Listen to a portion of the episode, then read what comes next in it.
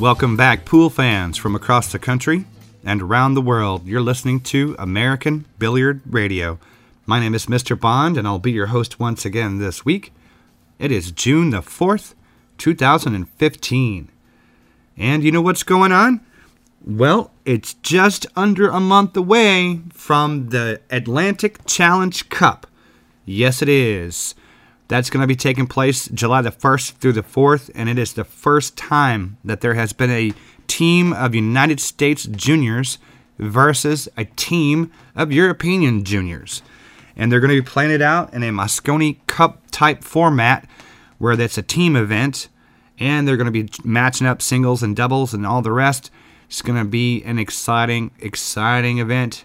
And if you didn't know, if you hadn't been keeping up with the details, it was just announced the other day they're going to be playing on a table with the corner pockets that are less than four and a half inches wide. Tight, tight pockets on this table. So I'm guessing there's going to be some shots missed on both sides for uh, both teams because that's a tight table. Let me tell you that right now. So, anyway, in keeping with the spirit of that, we're going to be talking with the coach of the American junior team, Mr. Earl Munson, here in a minute. And then a little bit later, you know, the uh, Hall of Fame nominations are, are coming out. And so uh, we're talking with one of the gentlemen that's involved with that, uh, Mike Panozzo of Billiards Digest magazine and uh, he's going to give us a lowdown about the whole Hall of Fame process, you know, how they're nominated and how they vote and that whole bit.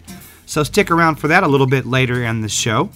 But first, we're going to kick it all off with your one minute pool instructor.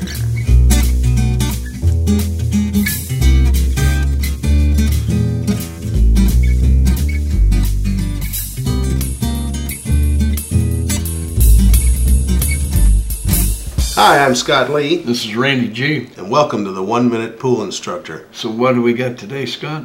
You know, Randy, let's talk about something that I think applies to all pool players, and we see it uh, universally, whether it's pro players or beginners. Now, pro players, of course, do everything eccentrically and can get away with it because they've been doing it the same way for 20, 30, 40 years. Yeah, 48 hours a week. Yeah, exactly. But the, the thing that uh, one the one of the things we see the most is not getting your tip close to the cue ball when you're lining it up. Oh, yeah. Uh, I mean, that's like uh, every sport has its set position or its starting position. Uh, just think of a professional um, basketball player when he goes to the free throw line of how anal he is with his feet, Mhm. or a professional bowler when he's just going to ready to drop his ball. I mean, they they all have a starting position. In pool, I think the ideal starting position is about a quarter inch from the cue ball before you start your warm-ups, and then after your warm-ups, you return to that quarter inch. But if you get it that a quarter inch, that's really small. Oh, that's really close. And and uh, boy, we see this a lot, don't we? Amateur players try to get their tip close and they bump the ball, and oh my gosh, there's Yeah, ball in hand, and maybe now- they lose the game because now they stay away two inches Yeah. because they're well. It, it's all a practice routine. it is. I I mean, everything you, we learn, you have to practice. So, yeah, yeah. Every shot starts with your cue stick or your cue tip about a quarter inch, half inch, but a quarter inch is better. Well, you know what we say: a quarter inch if you don't wear glasses, and a half an inch if you do. I'll give it that. The other thing I tell my, my students is if, if you don't start your cue tip a quarter inch from the cue ball, I can't teach you any aiming system Right. because all your errors are, are magnified the further are you away from the cue ball. So no matter what you're doing, CTE, offset aiming, ghost ball, you have to start with your tip a quarter inch from the cue ball. Well, and here's another thing: if your tip is a couple inches away, how the heck you know where you're hitting it? No, yeah, yeah, you can't. Yeah, you close. You hit hit the ball. Yeah. I mean, yeah, you you and I talk about we we strike our cue ball within a millimeter of Yeah. perfect, you know, and and they can't even hit the cue ball sometimes. But uh, so yeah, I think it's an, a fault that people just don't know they're supposed to start their their cue stick a quarter inch from the cue ball. One of the things that happens is they start swinging their cue the minute they put their bridge down. You betcha. and, and that's not right either. You're supposed to set your cue stick, your cue bridge down, and then your cue stick, and then you can start moving it. But so Well, and, and I think we should probably talk a little bit about well, how can you learn to get your tip that close? Because it's certainly not easy for some people.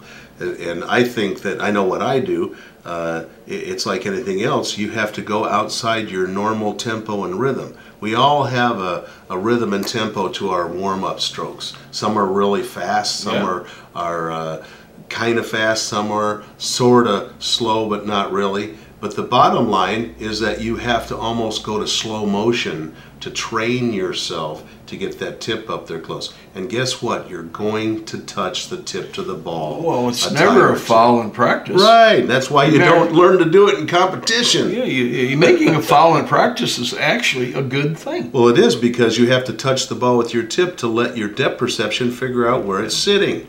And then you can train yourself to stop just short. So, what's it take one of your students to figure that out? A day, half a day? Yeah, well, I think just uh, a, an hour of uh, training, whether it's all at once or broken into little five minute segments. That's that's what I find too. Uh, And, and then you just you start to learn it. So if you can get them to go to slow motion and keep their eye on the cue ball, because of course you can't get that tip close if you're looking somewhere else. No. And then uh, practice that in a very slow, rhythmic manner, according to whatever your routine is. And after a while, you'll go back to your normal tempo. so, do your warm up strokes have to come within a quarter inch? No, the only the, the first and the last Yeah, the, the preset and the final set. Right. Okay. Well, I like that, and, and you can learn that uh, through practice. Yeah, and the easiest way to learn is to go outside your normal, Oh yeah, get outside your the normal yep. tempo and rhythm and slow down. My God, do something different. Yeah, and talk to yourself. All right. That's a great way to learn that, Randy.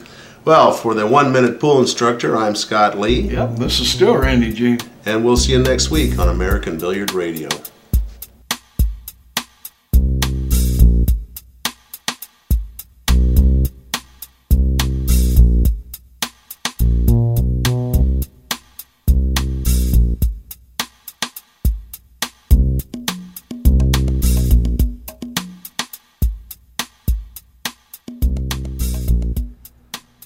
Okay, we're back, and I'm talking with Earl Munson, who's been uh, commissioned to be the uh, coach for the Junior Atlantic Cup team for United States. How you doing, Earl? I'm doing good. Thank you, David. Doing good today. Good. You guys, uh, are you got your heads above water down there in Texas, or what? Well, actually, I'm down here on the edge of by Florida right now. Okay. But uh, yeah, Texas has got a lot of rain, so Yeah. kind of fortunate to be down here from sunny Florida. Ah, okay. Well, then you're down there with all the, the heat and the mosquitoes then. Exactly. Exactly. all right. Well, I know that you you are uh, an experienced instructor and that you've worked with uh, the juniors quite a bit in the past. How did uh, this position come about? Well, I was I've been a a BCA instructor since 1997. Uh, trained under Randy Goettlicher at the QTech. Mhm. Um, then I created the the first after school billiard program in, in the United States in 2001 and ran it for 13 years. Uh, we had about 16 high schools. Um, I had uh, probably close, almost close to a thousand students, where the high schools actually competed among each other Awesome. just like the football, basketball, um, baseball teams did. You know, the students wore their uniforms and um, they got scholarships and pep rallies and trophies for the school's trophy case. And um, then in 2001, I started working with the BEF since I was working with the high school program. And uh, I've been working with the BEF, the Billiard Education Foundation, for about 15 years now. And then about 10 years ago, this will be my 10th year, I started as the, the BEF Junior National Tournament Director. So hmm this will be my 10th year when we go to Vegas in August. And I've also, in the last, I've done three World Pool Billiard uh, Association championships, World Champion, Junior Championships. Uh, I've been the team leader for that in 2010 in Reno, Nevada. And then 2013, we were in Johannesburg, South Africa. and then last year in November we went to Shanghai, China, and I was Mm-hmm. the, again team leader for the U.S. and Canada. Awesome, awesome. So I guess you were just a natural choice to take up uh, the the coaching for the for the uh, the Uh, USA team. Yeah. Yeah, I, I guess the experience. I guess they must like me, but uh, there's a lot of good, uh, you know, coaches and trainers and, and people out there. But uh, since I have a lot of experience with the juniors, that's that's why I think I've been selected. Excellent, excellent. Well, you know, um, I I was just reading the other day that uh, the the tables that you guys are going to be competing on are going to have some awfully tight pockets. Uh, for those of you that haven't uh, uh, got that piece of information yet, the pockets in the corners are actually going to be smaller than four and a half inches. It's about 110 millimeters. So these tables are, are, are by no means going to be easy to deal with. And I'm guessing that you know the European team is not going to be that easy to deal with. Where do you where do you start to address that with your kids? Well, what, what's really fortunate is we had uh, expressed concern is how do we actually make this team? I mean, just by putting six players together, if we just went over to Austria to compete, it's not really a team. Right. Um, so we, we needed to, to to to get together before we left. Um, and fortunately, we expressed the concern. Sandeep, the executive director from the Billiard Education Foundation, Mhm. had contacted Jeanette Lee, and Jeanette has her Black Widow Foundation, which is running a training camp um, for juniors. And we expressed to her, we, we told her what we'd like to do, and Jeanette said, absolutely, let, let's do this. So it, it- it's really, it's kind of unbelievable because Jeanette's picking up the tab for all the players, uh, myself, and also Johnny Archer to fly into Indianapolis to stay at her house where she's going to feed the team, you know, house the team. She's putting together a sparring team for the players. Um, she's got the uh, room called the Brickyard in Indianapolis that we'll be um, practicing in daily. Um, so that's how we're we're we're trying to prepare for this event, which is fortunate because we do have pros like Jeanette Lee and Johnny Archer helping. I mean, this is not just a um, you know a little event. We've got the Yeah. whole U- U.S.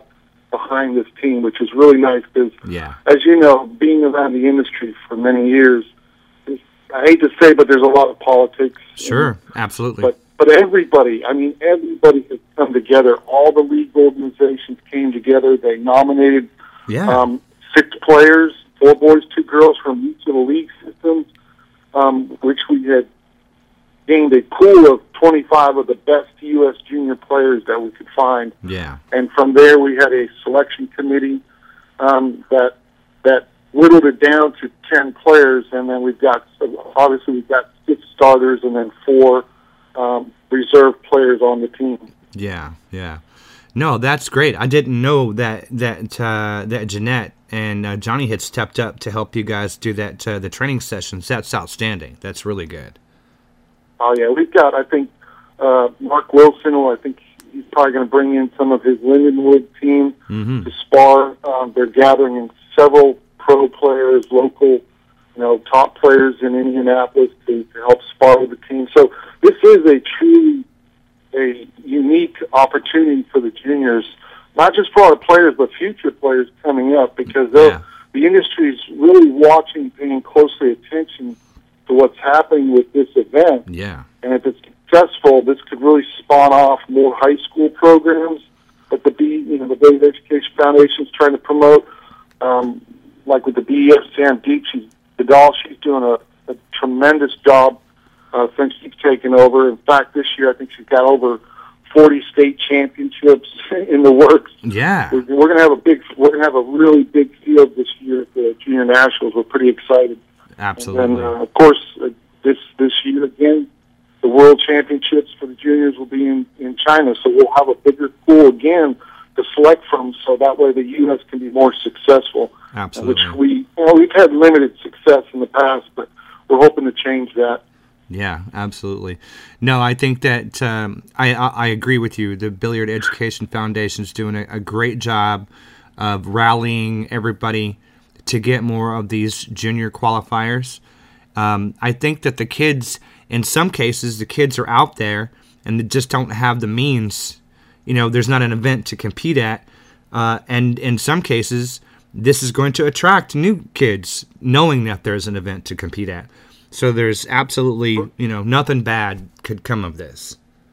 Oh no, absolutely. I mean, this this is this could be the the little snowball that turns into the big snowball. Yeah. And I've been doing this for close to 20 years working with juniors and this I'm very excited about this. I've like I said I've been to the World Junior Championships, but this is this is different. I mean, it's again, it, it's the whole industry coming together, and that's what really excites everybody. Mm, right, right, exactly.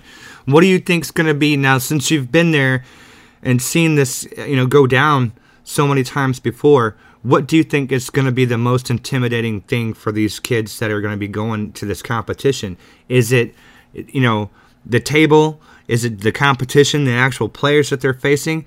Or do you think it's going to be just the fact that they're in Austria in some strange place you know, with everybody staring at them? You know, what's the worst? You know, what do you want to get into into the kids' heads to help them through this? I, I think honestly, all of the above. Yeah. Um, we do have we do have a few players that have um, a few years with Nick Evans has played in a couple of the world championships. Right. April Larson, I, I believe she's played in three world championships. So they're they're the only two players that we have that have world experience that have actually faced these European players, and not only faced them, they were down. For instance, um, April Larson in Johannesburg, South Africa in 2013, she was playing um, the gold medalist from the previous year from the girls, a girl from Belgium. Um, they were racing.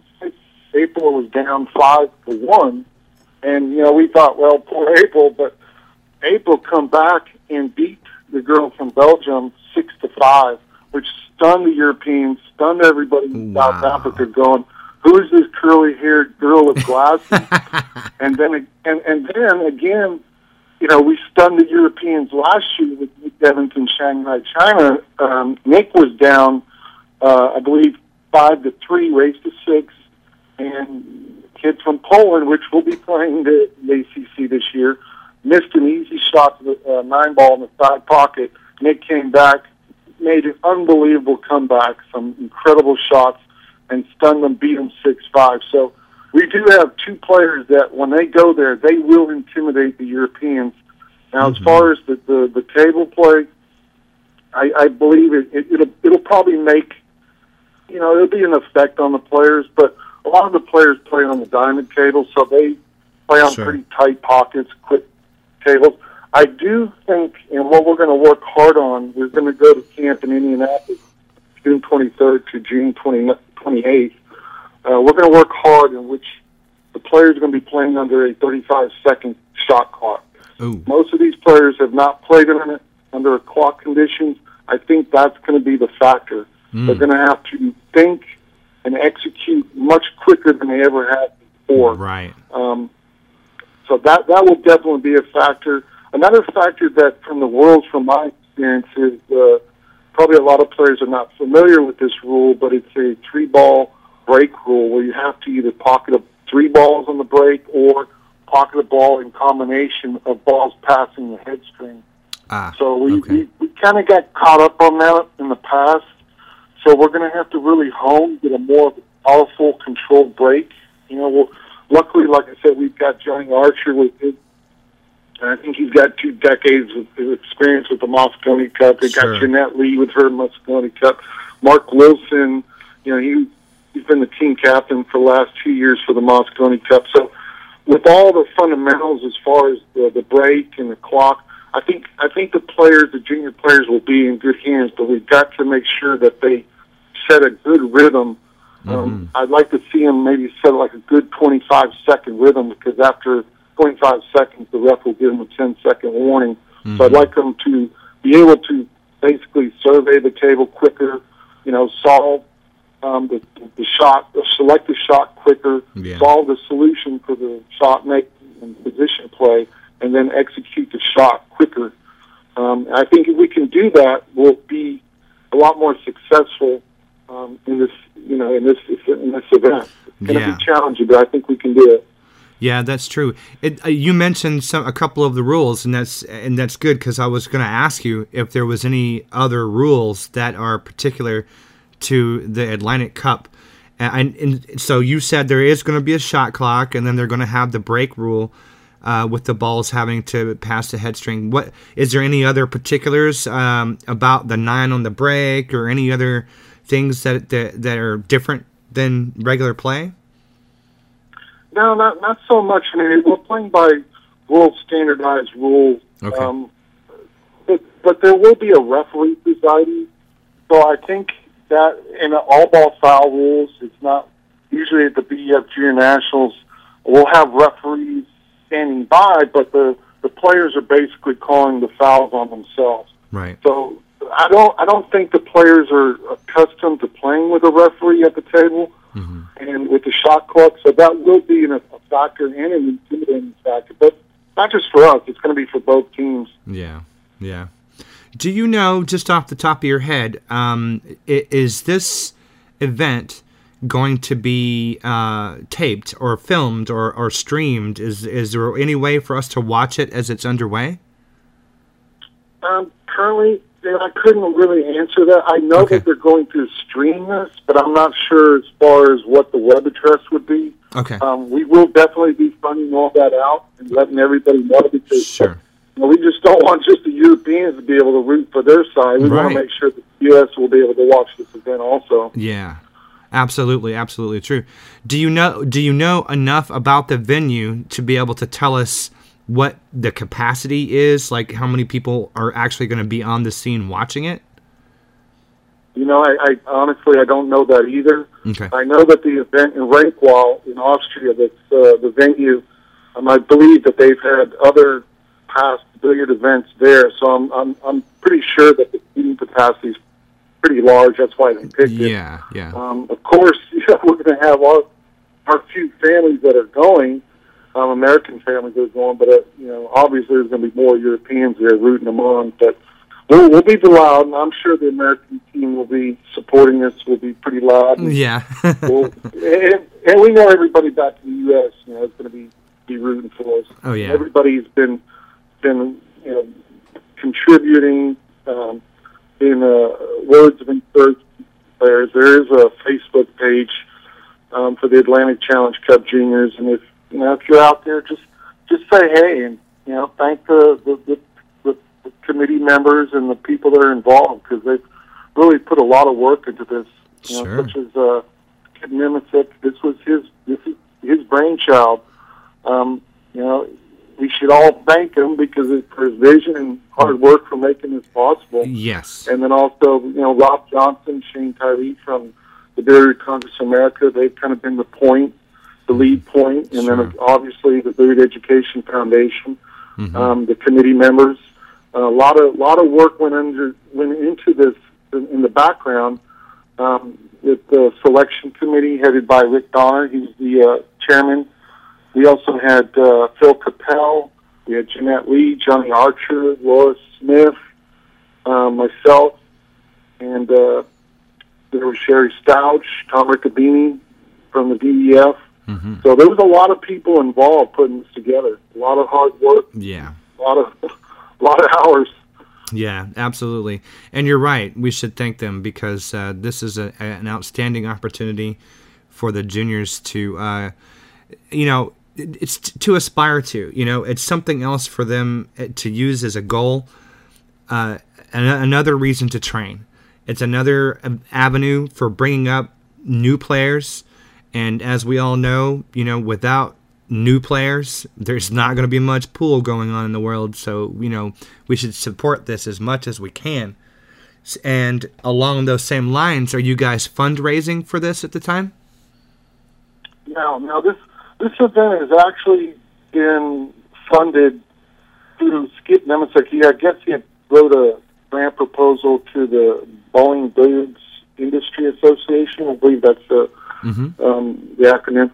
Um, so there's not there hasn't been really much fundraising as far as but there you know donations from everybody. I mean it's welcome because we've got next year and, and future events coming. But there are sponsors that also have Yeah. contributed, and I believe I do believe that there is um, kind of a contribution where uh, if there's any business vendors out there that want to showcase their, their products or their companies, that they can they can go to the Billiard Education Foundation and, and, and you know ask uh, Sam Deep for more information on that, Yeah. where they can put uh, the advertisements and the sponsor logos. They're going to have, I believe, like 26 or more TV screens along the actual play area of the yeah. venue.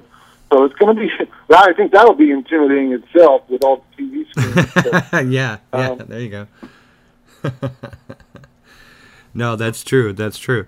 Well, and like I said, you know, uh, there's only a couple of these these kids have uh, have played on the world stage, and and and how many of them played in front of cameras, you know, also is another big factor. Um, I I don't want to be pessimistic, but I think that uh, Europe is going to have some great players, and so I these guys, these kids, man, we're behind them hundred percent. Don't get me wrong, but I think that you guys have got your work cut out for you. So it you know, it's going to take a lot of effort, a lot of concentration. Yeah, I, I agree. I, I, and I'm not going to lie to you. I, I believe, and I hate to say this, but I do believe we are the underdog because we're playing in Europe's backyard. True, Um, very true. the the players, from my experience watching the European players in three uh, world events, they're they're they're strong. I mean, they're medaling um, every year. They're, Mhm. they're competitive. But like I said, we we have beat their top players and we have stunned them. So I don't know which way this will go, but I'd rather go in. You know, as the underdog, just like Nick Evans and April Larson when they when they That's came right. back from behind to win. That's Hey, right. I, I that that win right there was more than if they would have just blown those players away. So yeah, I'll take that. We'll we'll, we'll be the underdog, and and then just we'll just play it out and see where it'll go. And then you know if we're if we don't do well this year, hey, we will be back next year. But that's right. this event this event ain't over yet, so we haven't played it. That's so I'm right. I'm I'm optimistic. I mean, we've got six very talented players. Um, we've got, like I said, Taylor Hanson, uh, April Larson, Drake Niepetter. Um, we've got uh, Nick Evans, Joshua Franklin, and gee, did I forget anybody? And Tyler Brandon. Yeah, So yeah, we're we're good. And and what's really nice about this is the cross section of representation from these players is from all the organizations. That's mm. that's what's unique about Yeah. this selection. When it when it first came out, it was like, well, where are we going to draw the players from? That was the first question from the committee. Yeah. The only the only really organization that had any world experience was the BEF. They're the only ones that send players internationally yeah, but it was nice that we invited players from the APA, the CSI, VNEA, ACS, um, even the Super Billiards Expo at Allen uh, Hopkins, hmm and we drew in the, that top pool. And and as as the the team leader for the World Championships and working with the Junior Nationals for ten years, I, I look at this event, you know, as great, but I also look at it hopefully to draw a larger pool from all these organizations. Hopefully, get, Yeah. get into the BEF Junior Nationals exactly. so they can compete at the World Junior Championships also. Right, right. And you know something else I meant to mention too, um, as you might very well be aware, you know, tournament play is one thing, uh, and one-on-one matches are one thing, but that format, the the way that it is similar to the Mosconi Cup, and that sort of arena style team play, it's a whole different, whole different ball game. So as tough as the European team uh, members may be to beat in a tournament or somewhere else, this is sort of the equalizer. You know, it, it it's not. It, I don't think anybody's going to run away with it. I think it's going to be a lot closer than what we might suspect, either way. No matter who wins, I, don't think it's. I don't think anybody's running away with it. I, I, I agree. I, I, I don't think it'll be. I mean, the Europeans are tough, but I think I think as far as like a team advantage that we do have is that all of our players are from one country, Mm-hmm. and the Europeans, you've got the language and social differences Sure. that I don't, I- I'm curious. I'm curious how that plays because when we go to the, it's funny when we go to the World Championships, like in, when we were in Shanghai last year and the year before in, in South Africa. You know, it, we watch the European um, how they act as a team because we all everybody wears their uh, Europeans wear their their polo shirts in America. We've got our uniforms being represented, but but it you know they they're like you said they're playing individually, but as a team, I, I'm I'm really really curious how this is going to pan out. For I know I think we'll, we'll as a team I think we'll play. Our group will be tighter, possibly, than their group. You know, I, I, I really believe that because of the training camp that we'll be going to in Indianapolis for six days and Mm-hmm. the team consisting of the same country. So it, it's going to be interesting. That was a good question. I'm really, really curious about Yeah, that. me too. I'm absolutely curious about that. That's uh, because it is a it's a big issue. You know how well the team gels. It, it, it has a lot to do with the confidence and the support that you get. You know, in that situation. Do you know uh, who the European coach or team captain is at this point?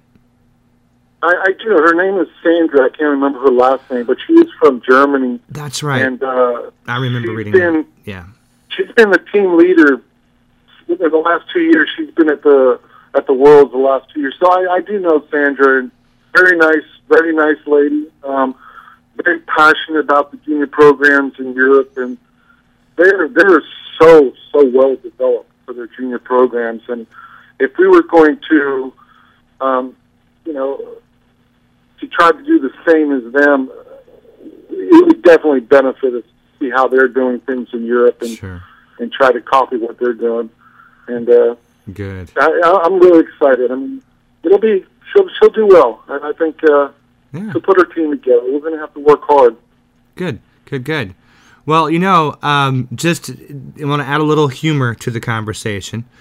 Um, when this last year's Mosconi Cup uh, was uh, getting, when we when it was approaching, um, we had done interviews with uh, both Johan and uh, Mark Wilson on the program, and so we decided to ask um, both of the coaches just uh, in fun if they would be willing to put a little wager on it. So uh, the so the the bet is now you can decide if you're willing to take this. The bet is a chicken dinner. A chicken dinner. so Hey. are you willing to bet Sandra a chicken dinner that we're going to beat him? How about a steak dinner? Well, I know, but we have to be able to say winner winner chicken dinner. You know what I mean? So that's I got you. I got you. All right, that chicken sounds good. That works. Or you know maybe chicken fried steak. You know that might be better too. right. All right. that, that'll work. Okay. that. Absolutely. All right. I'm confident. So you heard it, people. We have a standing wager against Team Europe right now. There's a chicken dinner on the line, okay? All right. Well, thanks a lot. I, I appreciate you taking the time, Earl, to talk to us. And obviously, we wish you the best of the best of the best of luck.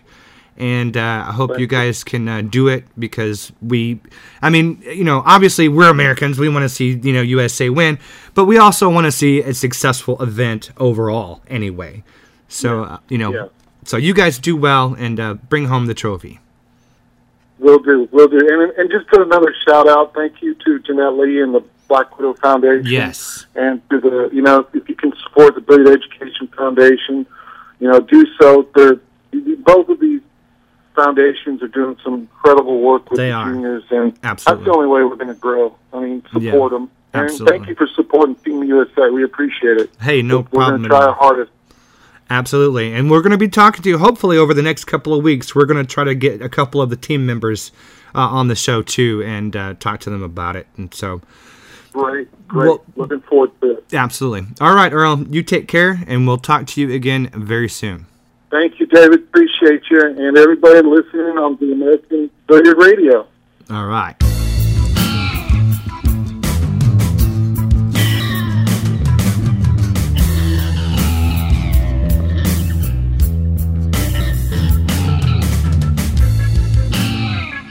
Welcome back to American Billiard Radio. This is the Legends and Champions Report, brought to you by Neil's Garage Cabinets of Mesa, Arizona. I'm your host, Mark Cantrell and uh, this week it's, it's kind of coming up on uh, the time for people to think about the Hall of Fame. And to be honest, I don't know a whole bunch about the Hall of Fame. I know that there is one, and so I have uh, the main man uh, who works with the Hall of Fame, uh, publisher of Billiard Digest, Mr. Mike Panozzo, with us. How are you doing, Mike? I'm good, thank you. How are you? Good, thanks. Um, like I said, I'm. I know there's a Hall of Fame. I don't know a whole bunch about it, about how we, people are nominated, how the voting system works, the history of the Hall of Fame, or anything. So, if you can start, tell tell us what is your role with the Hall of Fame, so we know what, what, where the information is coming from.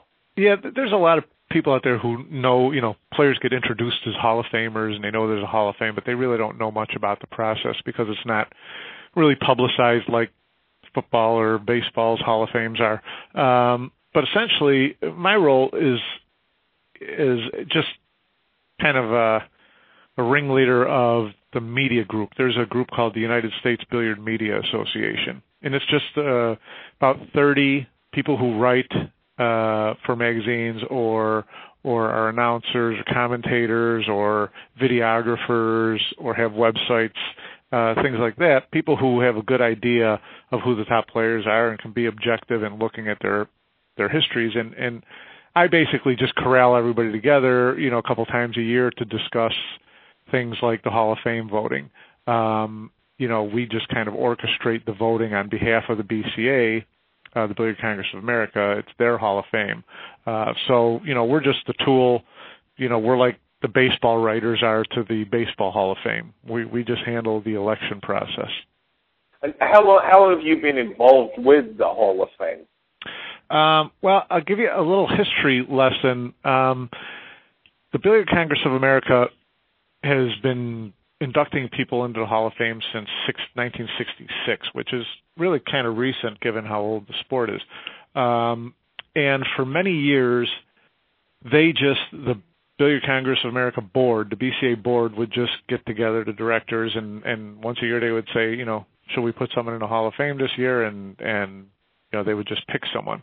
In many of those years, they didn't have the early years. They didn't really have um, formal ceremonies. They just elected people to the Hall of Fame and sent them a plaque and things like that. Uh, so that went on for a number of years, and it had gotten to the point where um, the Hall of Fame was being determined by essentially by people who were exhibitors at the trade show. And, and I know that sounds really bizarre, and it, it really kind of is because what, what what happened was as the trade show got bigger, people were voting members. Everybody who exhibited at the trade show were voting members of the BCA and the BCA used to put its Hall of Fame ballot out to its voting members. So, you know, all of a sudden it was being voted on by people who, you know, make lawn furniture in California, um, which seemed like a really inappropriate way to determine who was going in something as exclusive as a Hall of Fame. Um, and the result of that was it ended up being kind of a popularity contest. If if uh, you know an outdoor furniture manufacturer or a spa dealer in California knew Loree Jon Jones or Ewa Mataya or Earl Strickland or someone like that, they would just vote for those people, people that they know, people that they heard of. Um, not that anybody who got who's ever been voted in wasn't qualified. It just was not really. We didn't think it was the right process. So a bunch of us media people, billiard media people, writers, magazine people, got together and petitioned the BCA back in 2007, I think it was, to take over the the voting process to make it more legit, to make it more objective. Um, and so we formed the USBMA, the, the Billiard Media Association, and uh, put together you know some bylaws and put together a structure to vote for the Hall of Fame. Um, so I've been involved with that since 2007. Okay, and and so let, let me kind. Of, I don't know. Maybe I'm skipping too far ahead, and you no. tell me if I if I if I am. This year, let, let's just say this year, where it's usually uh, around the U.S. Open or the Mosconi Cup is the actual ceremony when you uh, actually induct people in. Right. But, so we go back from there. At what point in the year do you guys? Where where do the nominations come from? Um, well, I'll tell you, there's a lot of people are confused on this too. There's there's not really nominations for the for the greatest player category. Um, and and we usually do this right around this time of year. This is the time where I email everyone who's in the uh, the Billiard Media Association and say, you know, let's start to get our ballot put together so that we can vote. Um, when it actually comes to voting time, there are additional people added in as voters. Uh, living Hall of Famers all get a vote, um, and then there's a category we call Friends of the Game, who are promoters or historians or someone who doesn't really qualify as a as a media person, but who has good knowledge of the history of the game and of the players and of the tournaments, uh, there's a half dozen of, of those people who we kind of uh, appoint as voters. Um, and so we all vote together. But this part of the process is just the media group, and we just kind of pare down the ballot and uh, look at you know different things we need to get done. This year we're there's two there's there's three categories for the Hall of Fame. There's the greatest player category, which everybody's most familiar with. Uh, then there's also a meritorious service category, and there's also a veterans category. Um, and the meritorious service category is just what it is: is people who've you know done a lot for the game over the years, who've increased the the visibility of the sport, or who created an you know someone who created the queue or whoever it might be uh, would would get in a meritorious service. And we induct this year. There'll be a meritorious service candidate possibly, and a greatest player candidate. Greatest players are there's no nominations for that. You qualify that for that by being over 40 years old and have having won a major national or international tournament that's recognized by the BCA. So in America, it would be a tournament like the U.S. Open or the old BCA Open or you know that type of thing. And internationally, it would be you know the World Nine Ball Championship, the World Eight Ball Championship, events like that. So that's you know so anybody who's over 40 who has those qualifications is on the list. They get just, they get they get to be on the ballot. Yeah, they're on the ballot. So and, someone like you know someone like uh, Jeremy Jones who uh, you know didn't win a ton, but he's over 40 and he won the U.S. Open once. He's he's eligible to be voted for. So then what we do is if this list has it may have 20 players on it and we send that list to the voters, and the voters write back and and submit as many or as few of those people as they think deserve to be in the Hall of Fame right now on their ballot. So my ballot, I might send my ballot back, and I might have four people on there. Um, and then we tabulate all the ballots, and the top vote getter gets automatically gets into the Hall of Fame. Um, we can have two people, two greatest players be elected in one year if both of them are named on more than 75% of the ballots. If that okay. makes sense. Uh, yeah, so that's yeah. what that's what happened. That's what happened the year that um, I believe it was 2009 when Johnny Archer and Allison Fisher went in in the same year. Right. They were that was their first year of eligibility, and everyone across the board agreed that both of them should be in the Hall of Fame. So right. so we we inducted two people that year. And as, as far as the how many how many people can actually be on the ballot itself? As many as there are people who are qualified. If, if there might be 20 players, 30 players, 20. You know, one year there might be 15. One year there might be 35. If you know, if all of a sudden a bunch of players turned 40 years old who all won major tournaments. Okay. I, yeah, I wasn't sure if you had to wheedle it down to like five to no no because then we would just you know like i said the, the way to, to circumvent that the way to get around that or or to make that not an issue uh to not have to narrow it down is to say you know to the voter you tell me every person on this list you think deserves to be in the hall of fame. So the year that johnny and allison were on i put both of them on my ballot. And you may have put both of them on your ballot. And someone from pool and billiard magazine may have put both of them on their ballot. And you know someone else may have only put one of them on their ballot. So you just count up the total number of votes Allison Fisher got on all those ballots, and the total number of votes Johnny Archer got, and the total number of votes Kim Davenport got and the total number of votes Jeremy Jones got, and you just go with the hierarchy. Whoever has the most votes wins. It's funny that you mentioned that. Uh, you said Kim Davenport. Uh, I was talking to somebody yesterday. Uh, I, I guess it's not I. I was talking to uh, Nick Varner, uh-huh. uh, and um, I was telling him, I said, you know, do you know how this Hall of Fame works and everything? He said, well, I've got a vote because I'm a player. You know, I'm a Hall of Famer, and we get a vote. Uh, and I said, oh, okay. And uh, he said, you know, that Kim Davenport should be put on the ballot, you know, because he's won a lot. I guess he's won a whole bunch of tournaments. I didn't know he'd won as much as he had, but Nick started going through them, and he's uh, he's yeah, no. The, well, Kim has been on the ballot for a number of years, um, and you know, I'm I would assume that Nick votes. You know, when Nick votes, he probably adds Kim ba- Kim Davenport as one of his names. Right. Uh, but not enough other people do to make agree with Nick that, to make it to give him the most votes. So, Right. uh, you know, Kim Davenport had a great career. Uh, you know, he's also, you know, it's it's hard for two players to get seven more than seventy five percent of the vote. Right. Very, very unusual. So so now if you're on a ballot and Ralf Souquet is on the same ballot, or Mika Immonen's on the same ballot, or Jeanette Lee is on the same ballot, there's a pretty good chance, you know, you may you may not be the top vote getter because, you know, while Kim's Kim's resume is really good, does didn't match any of those players. So in the years Right. that someone gets in, it's usually not, you know, a huge upset. yeah. You know, well, he's, without- he's, without he's, suppo- he's supposed to be an exclusive club. You know, it's Exactly. not supposed to be you can just get in. It's, that's the whole reason uh, behind having a Hall of Fame. Um, the so at this point, if I don't know how much you're willing to share, uh, how many people do you currently have on the ballot for this year? Uh, Again, I mean, you'd have to give me an exact number. Is it 10, 20? Yeah.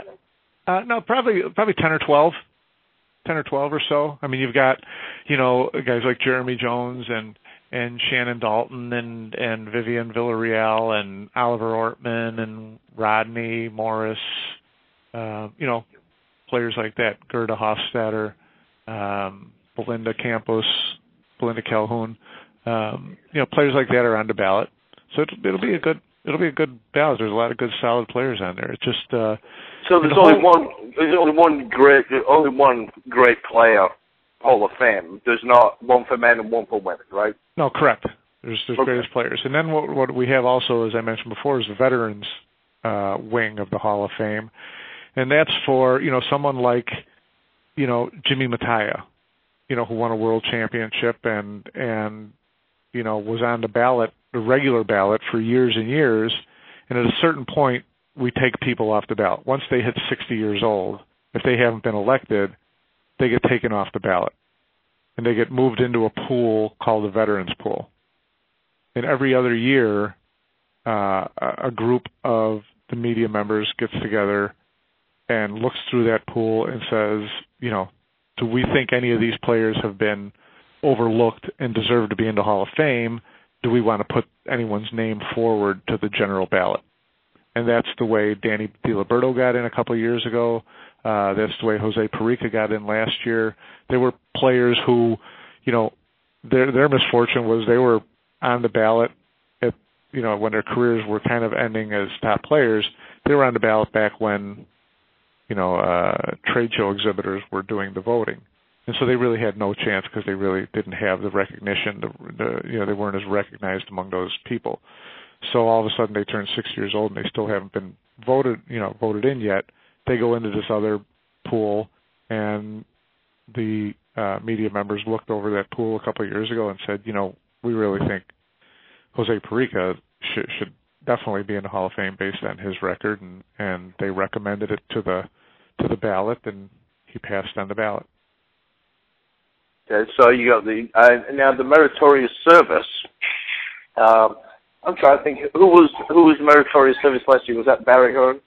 Uh, two years ago was Barry Hearn, yeah. Who was it last year? Uh, well, we we go every other year. One year it will be a meritorious service candidate. One year it'll be a veteran player candidate. Okay. So two gotcha. two years ago was meritorious service. That was Barry. Last year was Veterans Committee. That was uh, Jose Parica. So you know, some meritorious service that is a category that people are nominated for. People write in and say, I think that you know the the Jansco brothers who put on the old Hustlers tournaments in Johnston City, they should be in the Hall of Fame. Okay, we'll add them to this list and then we get a, a committee together and we go through the list of nominees for the meritorious service and make a determination whether we think um, anyone's name should be put forth to the ballot. Now you And said people people can write in. Is that anybody Sure. can write in? Sure. But they've also got to submit the backup that would rationalize this person, qualify this person as a Hall of Famer. Okay. You know, we're not going to, you know, we can do the research on it, but you know, it, it helps if they, if people submit someone's name, if they give us the background of why they think this person needs to be in the hall, should be in the Hall of Fame. Um, and when people from the Veterans Committee or the Meritorious Service Committee get put forth, then it's not, then it's just one name, and the the people who vote just say yes or no. And if they get more than fifty percent yes, they get in. Okay. So how how close are you at this point to being able to send out the actual ballot that Um, people well, are the going players the players ballot is is relatively set. You know, we just send out copies to everyone to make sure that we're not missing someone obvious who should be on there that we didn't think about. Because you know, it's always take the more eyes that can see something, the better off you are. Was Uh, I on it? Was I on it? Just For, for meritorious service, not yet. no, no, no, ju- no, just just for playing ability. For playing ability, not yet. Now, yeah, there's always- it'd be a long time. There's, there's always time. Uh, no, it's um, so this year the meritorious service. You know, that's that's what will take the longest is is to find out how many people have been nominated, and then to have you know that's a smaller committee that discusses that, and we get on the phone and we talk about the various people and say, you know, I think this person should be, or I think this person's not qualified, and this is why. Uh, and again, you want it to be a very exclusive Hall of Fame. You don't want anybody Right. who's just been, you know, just he was a really great guy and and he was always, you know, ready to pitch in when people needed help. I mean that that's that's different to me. That's give someone an award for that, but don't put them in your Hall of Fame. So, um, you know, but everybody's got their own opinion and their own their own vote in this. So, um, it, you know, it's a process that's worked out really really pretty well. Um, you know, unlike in the old days, like I said, the BCA used to just sit in a boardroom and say, "Let's put this person in and let's put this person in." And there was a year in the early '80s when the year that Steve Mizerak was inducted, um, and Steve Mizerak deserves to be in the Hall of Fame. No one would ever argue that. But he was pretty much inducted that year because the BCA, which at the time was kind of a struggling organization and didn't have much money, um, you know, Miller Lite, who Steve was working for at the time, uh, pretty much said that you know if Steve gets into Hall of Fame, we will will host uh, the Hall of Fame dinner and uh, ceremony. Um, and so, not surprisingly, the, the BCA board at the time said, "I think we should put Steve Mizerak in this year." And you know, everybody had jumbo shrimp in the ballroom at the uh, Columbus Hyatt in Ohio. So, uh, you know, it's it, back then it was just a little looser. It was just we it, not Right. I mean, there's no, no like you like you said, there's no doubt they should have been in the in the Hall of Fame. E- But Either he way, got one, in. one, one way or another, he would have he been got in. he would have been in for sure. But that year, I mean, he got in ahead of Luther Lassiter. He got in ahead of Joe Balsis. He got in ahead of some pretty big players who had already been through. But you know, they didn't have sponsors who were going to pay for a shrimp dinner. So, uh, Well, I, so are you are you going to have the Hall of Fame induction ceremony at the Mosconi Cup again this year, or is Uh, it going to be the U.S. Open? That was that was one of the things that was um, asked of the USBMA members when I sent out a letter last week saying these are our two options. We can try to do it in Vegas again. We can try to do it at the U.S. Open again. What do you guys think? Um, there's problems, you know, with each with each one. Uh, Vegas is a is a nice, sexy little venue, and and it's a great you know crowd, but it's also you know frightfully expensive there. Um, and the Hall of Fame dinner is something that that the USBMA actually puts on, um, and so we have to find sponsors and you know people who will benefactors who will foot the bill for that. Um, and it's a it's a much bigger bill when you're out in Las Vegas. Uh, it was a little easier to to get sponsors a couple of years ago when you have Barry Hearn and Jeanette Lee because they're such big names and they had so many, you know, corporate partners ar- around them uh, that it was a pretty easy sell. Um, if you know you're if you're inducting someone who's not of that stature, it's a little tougher sell. Right, that was going to be my next question. Who pays? Who pays for the Yeah, it's, of it's Fame? it, the industry does essentially. It's it's you know we we go out and and uh, ask you know industry partners for for their help, um, and a lot of the companies in the industry have been extremely gracious. Uh, they realize the importance of it.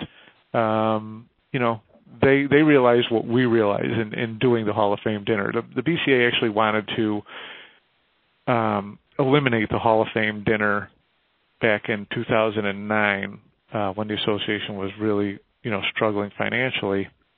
And That's what I uh, heard. I, I wasn't going to say it, but that's what I heard uh, from my thoughts went from when you took over. When you, I Yeah. say you took over. um, Well, yeah, and, and me as you- me as me as the media group, and and and what happened was the BCA had to make some really tough decisions, financial decisions, uh, at the time, and um, you know the the banquet cost them X thousands of dollars every year, and and it was struggling for attendance at the time, and they needed they decided to just cut it out, and uh, the USBMA, who had been doing the voting for a couple of years, basically we all got together and said this isn't right. You know, this this needs. You just can't send someone their plaque in the mail um, and their jacket in the mail. They they need they deserve to have a night that their family and friends can can see them and congratulate them, and where they can give a speech. Um, and so we asked the BCA for permission to run the run the Hall of Fame banquet. If we could drum up enough money, if we could get enough sponsors, would they give us their blessing to go ahead and run the banquet? And they said yes, and so we've been doing it ever since. And and we do it for for that one reason. The one reason is there's players that deserve this night. They deserve to have a special night. And we all put in a lot of time on this, you know, with the voting and with putting the banquet on and you know none of us obviously get paid for it or anything like that but you do it because you know that these these players deserve to have a special night where they can sit there and and and thank people that they want to thank and where people that love them can see them get honored in this way i mean that's that's the only reason we do it And, and I think, and I think you're right. He, he, he does deserve more than just sending a, a jacket or a plaque uh, in the mail to somebody. And and you guys do a good job. I've been, I mean, I've been at one or two. I've been, I've definitely been to one Hall of Fame banquet.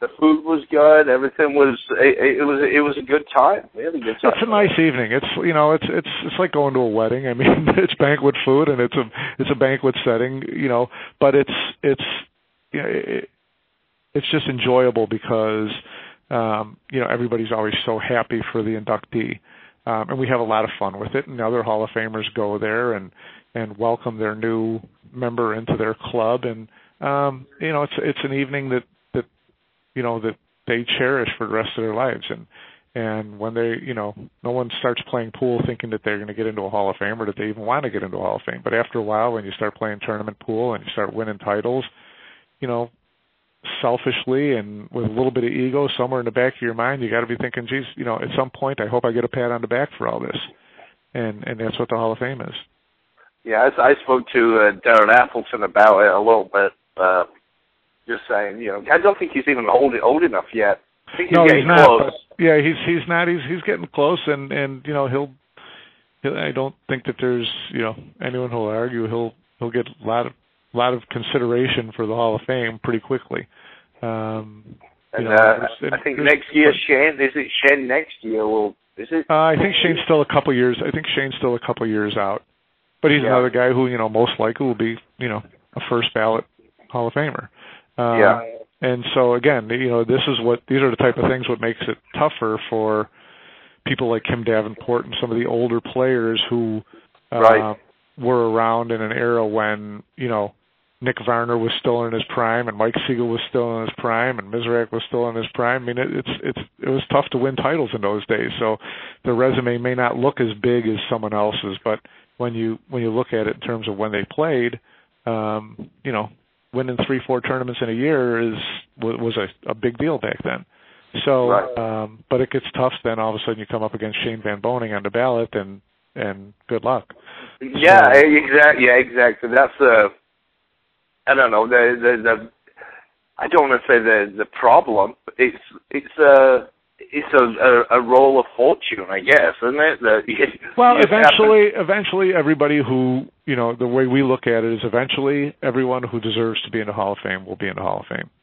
You know, if it ends up going too many years and you end up on the Veterans Committee, whatever the case is, um, if you made that kind of mark in the game, you will be in the Hall of Fame at some point.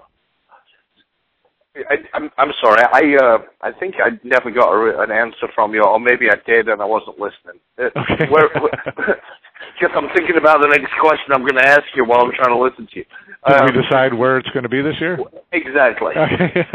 um, I was kind of dancing around that because we haven't decided. we haven't decided 100%. I did ask everyone for their input. My guess, if I had to guess with my gut, it would be that it'll be at the U.S. Open, uh, just because. Uh, um, you know, having it out in Las Vegas is is such a big undertaking. Um, it was great the last time; it was fantastic. The Mosconi Cup it was a big it was a big crowd. It was a lot of fun. You know, um, had a lot of foreigners there. Uh, but again, it's it's a, that's a tough one to pull off. Yeah. So my my guess is it would it would it will likely be at the U.S. Open. Okay. Well, I uh, I'm, I'm thinking I've got about all the information I can well, that's uh, probably more than you needed and more than you wanted, but uh, but the no. Hall of Fame is it's it's an interesting um, process, and uh, but it's so important to the sport to have a Hall of Fame like this, and well, and to to value it and cherish it, and and try to do it as do the best job as we can to, like I said again, give the give the players you know uh, a moment that they that they deserve. Well, I, I personally think you, and I know there's many people out there fans and and participants who would thank you very much for you getting involved and making it a prestigious event. Well, thanks. There's a lot of people who put a lot of work into it, and um, and it's nice, you know, it's nice to know that people appreciate it. And uh, uh, but you know, again, it's not about us. It's about it's about the players. So. Well, is there uh, who's who's going to who, in your opinion, who do you think is going to make it I, I know it's speculation. I, you know, I wouldn't even be able to speculate because, you know, in, in on, previous in previous years I could have for sure because in previous years I could say, well, Jeanette's on the ballot this year. Although the first year Jeanette was on the ballot, she lost out to Mika Immonen, um, which was kind of a surprise, uh, just given Jeanette's you know notoriety. Uh, but um, you know, there's some really great. You know, you mentioned Kim Davenport, certainly has you know a, a great track record. Belinda Bearden, Calhoun, uh, Campos, she's got a great resume as well. Gerda Hofstatter, um, Oliver Ortmann has always gotten a lot of good support in the past. Has never really gotten enough votes to be in, but um, he was, you know, one of the first European players to come over here and really make an impact here. You mean uh, Mataya? Uh, well, Mataya is in the Veterans Committee, so he would be under consideration for next year uh, okay. because he's over 60, so he's kind of he's not on this ballot anymore. He's he would have to be reviewed and has been in the past couple of years reviewed by the Veterans Committee to to see whether they think that his he's deserving of being in. So this is more just players who are still under 60 and uh, but are over 40 and and have won a national title. Vivian is on the ballot. You know, she's she's won a lot of WPBA tournaments during a Did lot of years where there was, you know, she had to play through the whole era of of Loree Jon and and Robin and then Allison and Karen, you know. So for for her to win as many WPBA titles as she's won through those years with those players, Ewa and Loree Jon and Allison all being at the top of the game, um, you know, that means she was a pretty good player at, at that time too. So there's nobody on this list that I that I would look at and say they've got no chance. Um, but uh, yeah, we'll just have to wait and see. Do, do these people know that they're on the ballot? Yeah, yeah, they do. Everybody, everybody knows that they're on the ballot. Sure. Okay. Hmm. And and this, what do you say? Twelve of them? Uh, I think I don't have the whole list in front of me, but it's probably eleven or twelve. Yeah. Okay, we said Jeremy Jones, Oliver Ortmann. You've got Belinda, uh, Vivian, um, uh, Mary Kenniston, um, Kim Davenport. I'm trying to think who else. Uh, Rodney Morris, of course. Oh, you Uh, you said uh, Shannon Daulton. Shannon Daulton. Um, yeah, I'm trying to think. I, I don't have off the top of my head head have the rest of them, but Yeah. um, but it's yeah, it's a good list. Oh, that's good. Good. Um, hopefully, uh, everybody will get their uh, uh, get their votes in and, and and get the right person in. So Yeah, well, Uh, they've uh, to me they've always gotten the right person in, and you know, like I said, everybody who's into Hall of Fame to me does has you know was deserving of being in the Hall of Fame. They just always don't go in in the order some people think they should go in. Right, right. I know uh, Jose Parica. He was sad at one point. I remember seeing him, but he got. Uh, it, it was one year. I can't remember who was going in, but he was like, I don't know. I don't know what I got to do. What do I got to do to get in this thing? What do I got to do? yeah, he was. It was a tough. That was a tough call with Jose because I said, you know, like I said, his when he first got on the ballot, it was still being voted on by industry members, and they didn't know Jose Parica from Jose Feliciano. So, it, um, you know, and then when it did get to the point for him to, you know, when we were when the media members were voting and the other Hall of Famers were voting, um, the ballot was just really, really tough. And then he turned 60, which put him into the Veterans Committee, and um, you know, he was certainly one of the great players of the game. Um, I think you know his the number of um, like pro tournaments, rec, you know, tour tournaments that he won was probably not as many as some people thought you know would be needed to be in the Hall of Fame, but nobody doubted his ability. So it was like I said, with him, someone like him, it's just a matter of time. I, I heard a story, and you and I'll finish up with this. I, I heard a story, and uh, you tell me if there's any truth to it. Okay. Um, the Hall of Fame, whoever the BCA uh, approached uh, Earl Strickland to put him in the Hall of Fame, and uh, he wasn't. I, I believe he wasn't 40 yet, maybe, uh, or or something like that. He might have not been 40. I, I can't remember what the deal was, but he said, "No, I don't want to be in the Hall of Fame yet. That's for when you're old and retired, and when you you're done with. You, you, I don't want to be in that just yet." I, yeah, I don't remember the exact circumstance. I remember him saying that, um, and the circumstances may have been that when he first got on the ballot, he didn't get in the first year or two, and he thought that he still had some playing time left. I mean, he was, Well- you know, when he won the world championship in Cardiff, I think he was probably forty um, or close to it. So, well, what what happened is this: he said, "No, I don't want to be on. It's for old people, whatever it might be. You know, I'm not done. I've still got time yet. I'm still young." Mhm. And then the IPT came out, and Trudeau paid thirty thousand dollars to each Hall of Famer that showed up to his first inaugural event. And Earl was kicking himself, going, "Oh my Yeah, God, right. I should have what? I should I could have got thirty thousand dollars for for being in this thing. I talked myself out of thirty grand, which probably Yeah. wasn't the first time they'd done it, but." yeah, yeah, probably not. No, that's that's true. That's funny.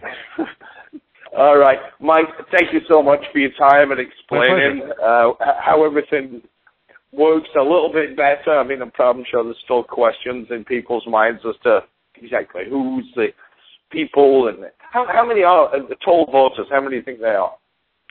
Uh, total voters, when you include the the USBMA list, is about 30.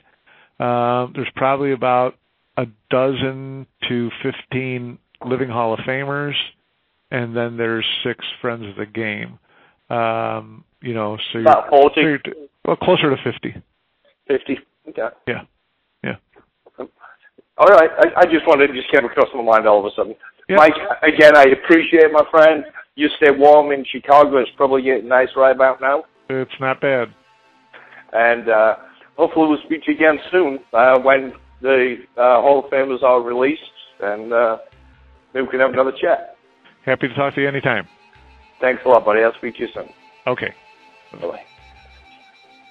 Well, there we go. Uh, that's our explanation of how the Hall of Fame works. I hope it made sense. Uh, it's, I think it's a more complicated system than most of us think it is. Uh, just because I, I figured there was the BCA, um, a few other people, and they just sat there and in a meeting and said, okay, this is who it is. But it goes, uh, there's a more of a process to it. And it seems like they're picking the right people for the most part. I know there's a lot of people still who sh- I think should be in the Hall of Fame, but that's just me. I don't, you know, there's got to be more people than just one who agrees with that. So, um, that's it for this week. Hope you enjoyed it. Hope you got some information as usual. And uh, until next week, this is Mark Cantrell, the Legends and Champions Report, brought to you by Neil's Garage Cabinets of Mesa, Arizona. Have a great week.